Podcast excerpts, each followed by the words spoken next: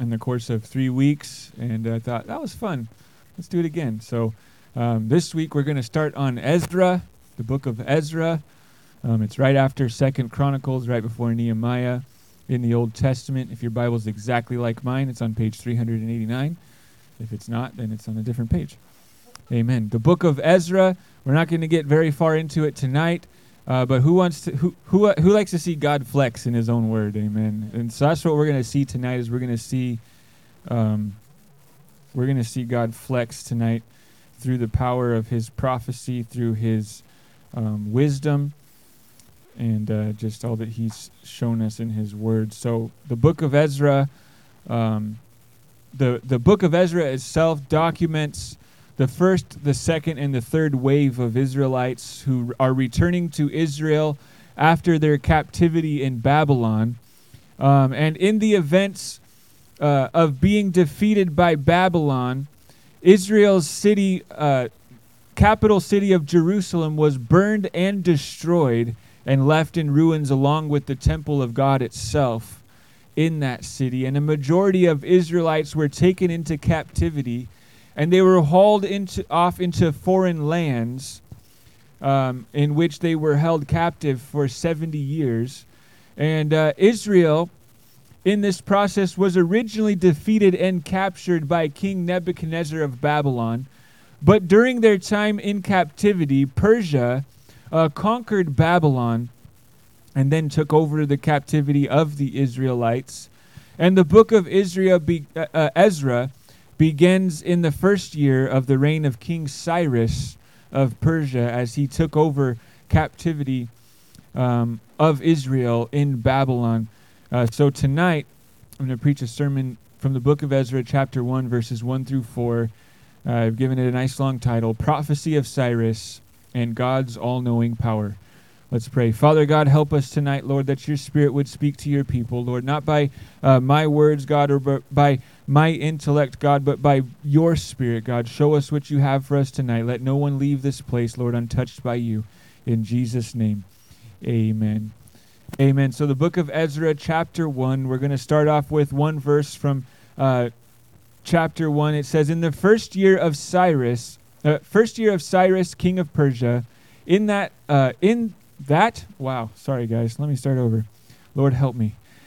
In the first year of Cyrus, king of Persia, that the word of the Lord by the mouth of Jeremiah might be fulfilled, the Lord stirred up the spirit of, of Cyrus, king of Persia, so that he made a pro- proclamation throughout all his kingdom and also put it in writing. Now, we, before we get to what he did put in writing, um, I want to uh, break down a little bit for you guys who this Cyrus guy is. So, Israel has been in captivity for some time uh, by Babylon, which at the time when they defeated the Israelites was the, considered to be the greatest power of the world. Well, during their captivity, Cyrus, uh, king of Persia, uh, gained some clout himself and became quite powerful as well.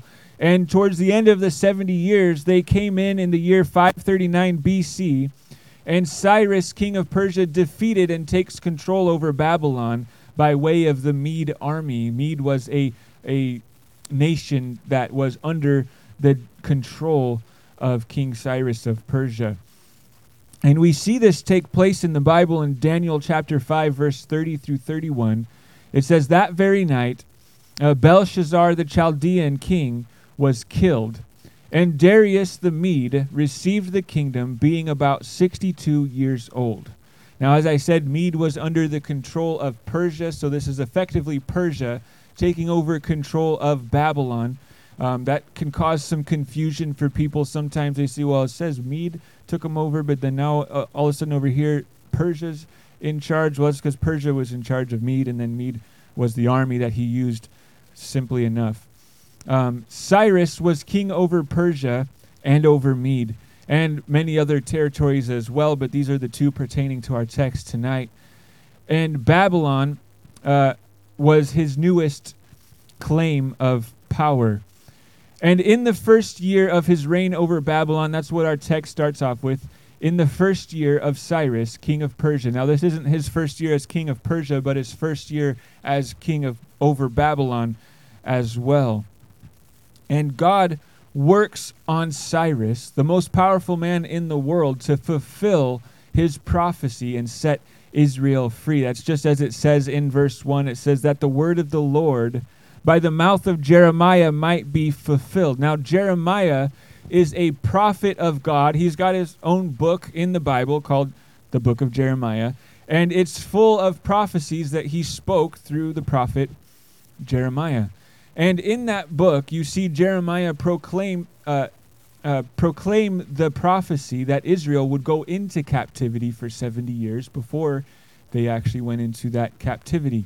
We see this in Jeremiah 25, verses 11 through 12. says, The whole land shall become a ruin and a waste, and these nations shall serve the king of Babylon 70 years.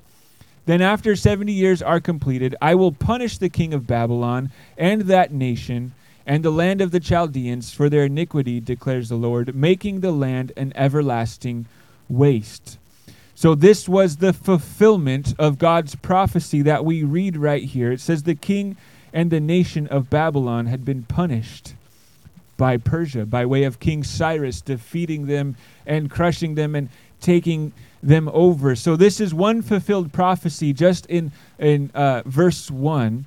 And two fulfilled prophecy by the 70 years. This is coming to the end of 70 years, just as God had said um, that they would be in captivity for 70 years. And if you read the story leading up to their captivity, um, there's other prophets who were falsely prophesying, saying, No, guys, it's okay. We're only going to be in captivity for two years. And he ended up, of course, being wrong. Um, Jeremiah 29:10 again uh, the prophecy one more time says for thus says the Lord when 70 years are completed for Babylon I will visit you and I will fulfill you my promise and bring you back to this place. So God's saying, listen, you guys are being punished. I've sent prophet after prophet after prophet warning you guys to repent and you did not. So now you will be carried away for 70 years into captivity but after the 70 years, I will restore you. I will bring you back home. And how many know our God is a promise keeper? When He says He's going to do something, He's going to do it. He doesn't rely on us to be worthy of it, He doesn't rely on us to, to do anything other than just believe that He's going to do what He says He will do. But also beyond that, this isn't the only prophecy fulfilled through Cyrus and through the life of this man. In fact, this fulfillment of prophecy that I'm about to speak of is one of the most remarkable prophecies that are spoken and fulfilled in the Old Testament. But before we get to that, let's read what Cyrus says he's going to do for the nation of Israel in verses 2 through 4. It says, Thus says Cyrus, this is the, pro- the proclamation of King Cyrus. Thus says Cyrus, king of Persia, The Lord, the God of heaven, has given me all kingdoms of the earth, and he has charged me to build him a house at Jerusalem, which is in Judah. Whoever is among you, uh, whoever is among you of all his people, may his God be with him, and let him go up to Jerusalem, which is in Judah, and rebuild the house of the Lord, the God of Israel. Uh, he is the God who is in Jerusalem, and let each survivor in whatever place he sojourns be assisted by the men of his place with silver and gold, with goods and with beasts, besides freewill offerings for the house of God that is in Jerusalem. So Cyrus makes this proclamation that he is going to let all of the Israelites go. And not only is he going to let all of the Israelites go, he's going to fund the rebuilding of their temple. This is a man of the world. It's, it's he, he says, uh, the, the Lord God of heaven has given me all the key. So he gives credit to God, but um, many scholars agree that this is nothing more than a political way of saying it. He's trying to uh, be political with the Jewish people. In fact, there is historical documentations um, that he made similar statements to the other people um, in Chaldea. Uh, commending their God that they follow. He's nothing more than a politician of the world. He is uh, certainly not considered to be um, a man who fears God and God alone. But what we do see is him moving on behalf of God's people, not only letting them free, but forking over a lot of money to rebuild their temple. I mean, if you read uh, in the Bible what it takes to rebuild the to build the temple, you're talking about thousands upon thousands of pounds of gold, and that alone right there is like billions of dollars in today's day. It, it is a very expensive feat. He would have to transport all of the materials. This is a very big statement that he's making, that he's going to do for the nation of Israel. Now, here's where we get to geek out on God's prophecy here. This is the, the first prophecy was cool, but this one is even cooler. Everything we just read, verses 1 through 4, is the beginning of the fulfillment of another prophecy. The prophet Isaiah prophesied about King Cyrus, and he made this prophecy about King Cyrus 140 years before Cyrus was even born. Isaiah prophesied that he would do exactly just this that he would let Israel out of captivity, that he would crush their oppressors, that he would subdue nations in the process, and that he would say, Of Jerusalem she shall be built, and of the temple your foundations will be laid. Pretty amazing. This is 140 years before uh, the birth of Cyrus himself, long before the destruction, before the Jer- Jerusalem and the temple were even destroyed long before Babylon had conquered Israel and taken them captive. But the truly amazing part about this prophecy is that Isaiah's prophecy, when he, when he uh, speaks this of the Lord, he prophesies about King Cyrus by name specifically. We see this in Isaiah chapter 44, verses 28, continuing to chapter 45, verse 1 which says, I am the Lord who says of Cyrus, this is 140 years before the man is born, who says of Cyrus, He is my shepherd, and he shall fulfill all my purposes, saying of Jerusalem, She shall be built, and of the temple your foundation shall be laid. Thus says the Lord to his anointed Cyrus, whose right hand I have grasped, to subdue nations before him, and to loose the belts of kings, to open the doors before him, the gates that may not be closed. That is amazing. I mean, I don't know if you guys realize how amazing that is. They calls out this man 140 years before he's born that this will happen. This is a tremendous example of God being omnipotent. Anybody know that word? There's three popular words to describe God. Uh, one of them is omnipotent, and the definition of that word means having unlimited power and able to do anything. We see God take this man, Cyrus, and you might say, wow, God controlled the most powerful man in the world. But based off of this text, you might even argue that God made him the most powerful man in the world and then uh, influenced him to do his will, despite the fact that he didn't even consider himself to be fearful of God. That is our God, omnipotent. He's also omniscient, which means all knowing or knowing everything. God knows it all. He knows everything from the beginning to the end. The Bible says He knows the number of hairs on your head. He knows your yesterday and He knows your tomorrow. Our God is the most, can use the most powerful king on earth. He can use the most powerful men on earth for His will, for His plan, and He will accomplish what He wants to accomplish. He knows the birth of future rulers and the future of all of us. And this is a pretty amazing thing to witness to see that God could uh, could influence one of the most powerful men in the world at this time to do something so generous and so extreme. And you see people share testimonies all the time, like people who who eh, like people who will come up and be like, I don't even believe in God, but God told me to give you this money, and it's like, what? and you, I've heard, I don't know about you guys, but I've heard stories like, I don't believe in God, but God told me to get. Okay, well, first of all, you need to figure out what you believe. Second of all, thank you. God bless you. God is good. God can influence people of the world to do His will. He is that powerful. He is that knowing that, that he can get things done. And this isn't the only time that God used some of the most powerful people on earth to do his will. You see, many of us are familiar with this, maybe not all of the details, but at midnight on May 14th, 1948, the provisional government of Israel proclaimed a new state of Israel And on that same date, the United States, in the person of President Truman, recognized the provisional Jewish government as the de facto authority of the Jewish state.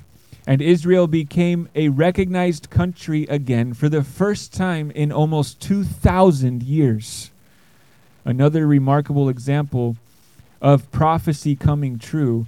And this one is more modern to us than Cyrus. And, and this was something that was considered to be impossible for, for hundreds of years, people looked at the prophecy in the Bible that we're about to read that said that Israel would be reestablished. And in 19, uh, 1948, this prophecy came true, something that many people for hundreds of years said there is no way it could happen. The entire earth has been uh, discovered, established, the nations, it, eh, countries changing in the 1900s was not common. You know, back uh, hundreds and hundreds of years ago, people would be like, well, I guess I'm going to take this land now, and they'd conquer it, and then it would become their country. We didn't live in that type of world anymore. It didn't go that way anymore. And people would say, there's no way. This proves God is a liar, that this will not happen. It's impossible for a country to appear out of nowhere. But yet, in 1948, that's exactly what God did by way of some of the most powerful men on earth the President of the United States and many other leaders around the world officially recognized the formation of Israel becoming a country again in 1948. A true and powerful miracle. But this taking place was prophesied to happen in the Old Testament. In the book of Ezekiel, chapter 37, verses 12 through 14, which says, Therefore prophesy and say to them, Thus says the Lord God Behold, O my people, I will open your graves, and I will cause you to come up from your graves, and bring you into the land of Israel. Then you shall know that I am the Lord, when I have opened your graves, O my people, and brought you up from your graves. And I will put my spirit in you, and you shall live, and I will place you in your own land, and you shall know that I, the Lord, have spoken it and performed it says the Lord. And also in verses 21 through 22 says, Then say to them, Thus says the Lord God, Surely I will take the children of Israel from among the nations, wherever they have gone, and I will gather them from every side and bring them into their own land, and I will make them one nation in the land on the mountains of Israel, and one king shall be king over them all. And they shall no longer be two nations, for shall they ever be divided. For shall they ever be divided into two kingdoms ever again? These prophecies we see is, is a prophecy of Israel being scattered, the nation ceasing to exist. The first part of that prophecy came true uh, not long after Jesus ascended into heaven. So at this point, th- th- there was two prophecies to be fulfilled. One that Israel would cease to become a nation. That hadn't happened yet. Um, and then that actually happened. They, they were no longer a nation uh, shortly after Jesus ascended into heaven. It's documented in, in secular history as well. Um, and then it prophesied that sometime after that, that Israel would become a nation again. And not only would Israel become a nation again, but that they would become one nation. Now, if you're not familiar with what I mean, after the rule of King Solomon in Israel, Israel was actually broken into two uh, nations, which was Israel and Judah. That's why you read through the Old Testament, and it talks about uh, Judah and Israel as two separate things. It's because they kind of were. They each had their own kings. Every now and then they'd be friends, and every now and then they'd be enemies. But ultimately, they were all the Jewish people, all God's people. And in that text, God prophesied that someday he would bring them together again and they would be one nation, which is exactly what happened in 1948. Modern history, a nation came out of nowhere by only the miracle of God, and prophecy was fulfilled before the very eyes of some people who are still alive to this day. God's will will be accomplished.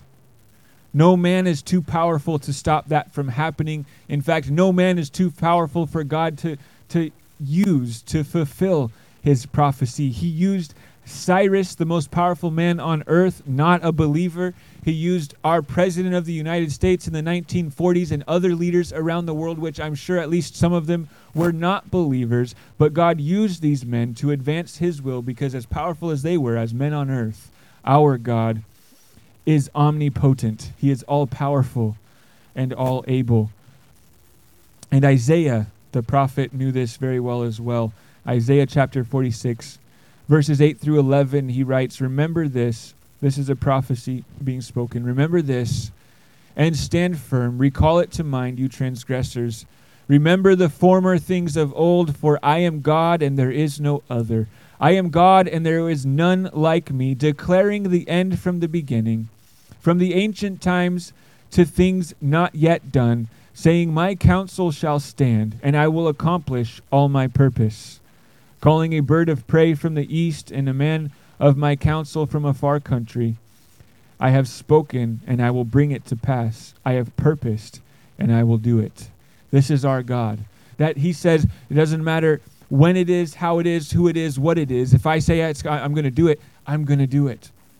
He says he declares the beginning from the end. Things that have happened, he knows it. Things that are going to happen, he knows it. He says, My counsel shall stand, and I will accomplish all my purpose. This is our omnipotent, our omnipresent, uh, our omni omniscient and omnipresent God is in control. Omnipresent is the third one, which means literally being present everywhere, and it's a God. It's a word basically created to describe God. It didn't really exist outside of Him.